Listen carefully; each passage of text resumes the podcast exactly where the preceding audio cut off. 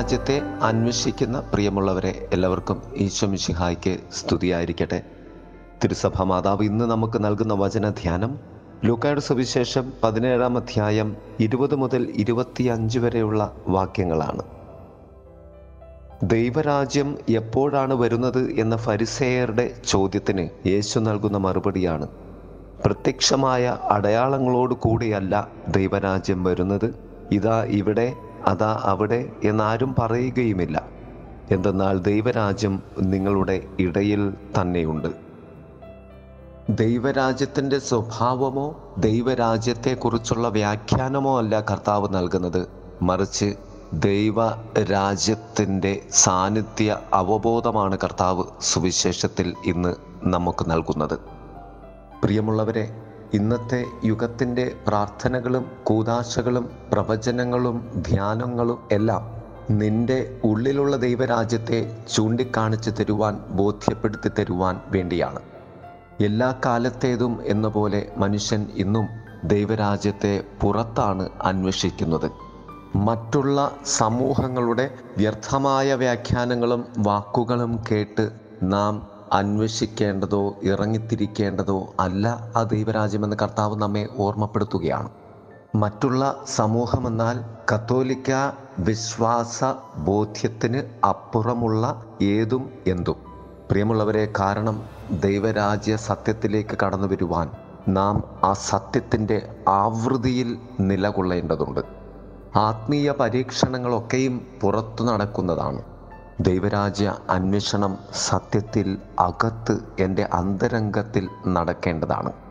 മറ്റുള്ളവർ പറയുന്ന ഒറ്റവാക്കിൽ ഒരു ചീട്ടുകൊട്ടാരം പോലെ തകർന്നു വീഴുന്നതാണോ നിന്റെ ദൈവരാജ്യ വിശ്വാസം?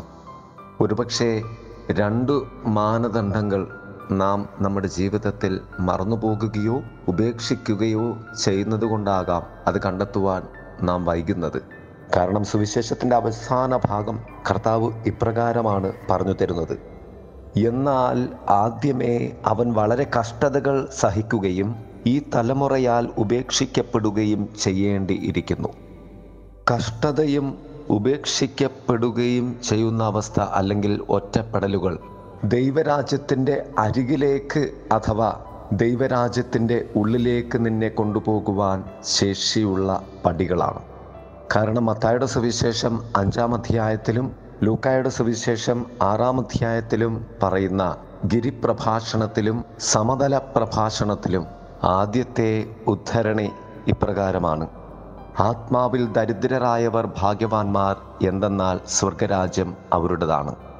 ദരിദ്രരെ നിങ്ങൾ ഭാഗ്യവാന്മാർ എന്തെന്നാൽ ദൈവരാജ്യം നിങ്ങളുടേതാണ്. അതുകൊണ്ട് തന്നെ ദാരിദ്ര്യം സ്വർഗരാജ്യത്തിലേക്ക് പ്രവേശിക്കുവാനുള്ള താക്കോൽ തന്നെയാണ്. പ്രിയമുള്ളവരെ കഷ്ടതയും ഒറ്റപ്പെടലും ഒറ്റവാക്കിൽ നമുക്ക് പറയാമെങ്കിൽ ദാരിദ്ര്യം എന്ന ആത്മീയ സുഹൃതമാണ്. വേദനകളിലും നൊമ്പരങ്ങളിലും കുറവുകളിലും നുറുങ്ങുന്ന അനുഭവങ്ങളിലും നമുക്ക് ദൈവരാജ്യത്തെ അന്വേഷിക്കാം. ക്രിസ്തുവിനെ നമുക്ക് നിശ്ചയമായും കണ്ടെത്തുവാൻ സാധിക്കും. ദൈവം നമ്മെ സമൃദ്ധമായി അനുഗ്രഹിക്കട്ടെ. സ്വർഗനായകൻ സ്നേഹദായകൻ. സ്വർഗുന്നതിയിൽ എന്നും വാഴുന്നവൻ. ജീവദായകൻ. സ്നേഹിതൻ പ്രിയൻ. കൂടാരവാതിൽ ന്യായം വിധിക്കുന്നവൻ. സ്വർഗനായകൻ സ്നേഹദായകൻ. സ്വർഗോന്നതിയിൽ എന്നും വാഴുന്നവൻ ജീവദായകൻ. സ്നേഹിതൻ പ്രിയൻ കൂടാരവാതിലിൽ ന്യായം വിധിക്കുന്നവൻ. ഭയപ്പെടേണ്ട കൂടെയുണ്ട്. പേടകത്തിൽ വസിച്ചവൻ. നല്ലിടയൻ കൂടെ നടക്കുമവൻ. നാൽപ്പതു നാൾ കാവലാവൻ ഭയപ്പെടേണ്ട കൂടെയുണ്ട്. പേടകത്തിൽ വസിച്ചവൻ നല്ലിടയൻ കൂടെ നടക്കുമവൻ. നാൽപ്പതു നാൾ കാവലായവൻ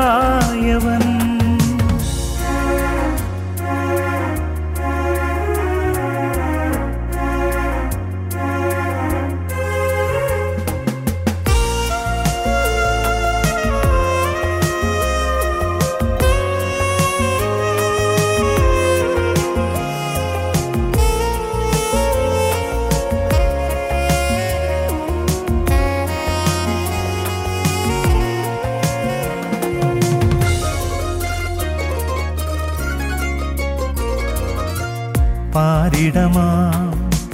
പാഴ്മണലിൽ മുന്തിരിവള്ളികൾ തളിപ്പിച്ചവൻ അത്തിമരത്തിൻ തണലിലായി പാർപ്പിടം നമുക്കായി ഒരുക്കുമവൻ.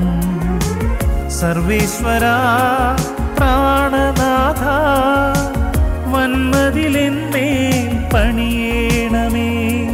തുണയാകണേ കായ്ഫലമെന്നിൽ ചൊരിയണമേ.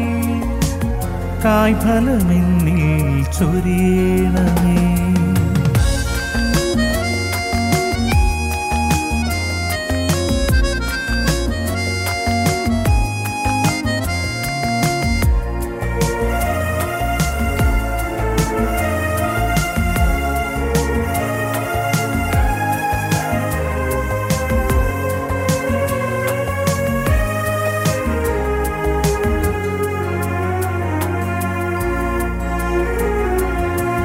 സത്യമാം പാളയത്തിൽ അകൃത്യങ്ങളെ അകറ്റേണമേ. നിന്നാമെന്നും മഹിമയോടും നിർഭയമായെന്നും ആരാധിക്കും.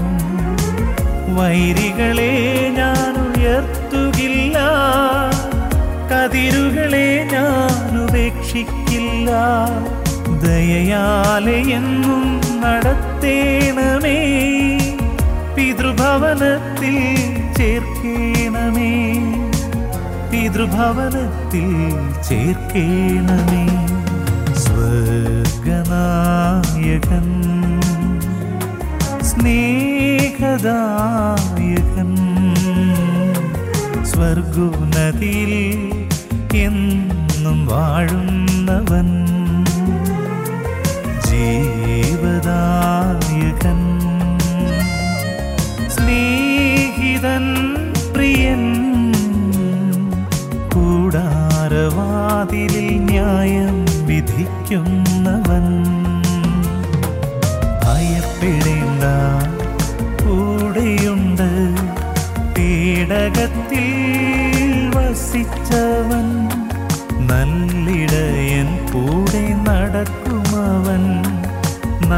നാൽപ്പതു നാൾ കാവലായവൻ ഭയപ്പെടേണ്ട കൂടെയുണ്ട് പേടകത്തിൽ വസിച്ചവൻ നല്ലിടയൻ കൂടെ നടക്കുമവൻ നാൽപ്പതു നാൾ കാ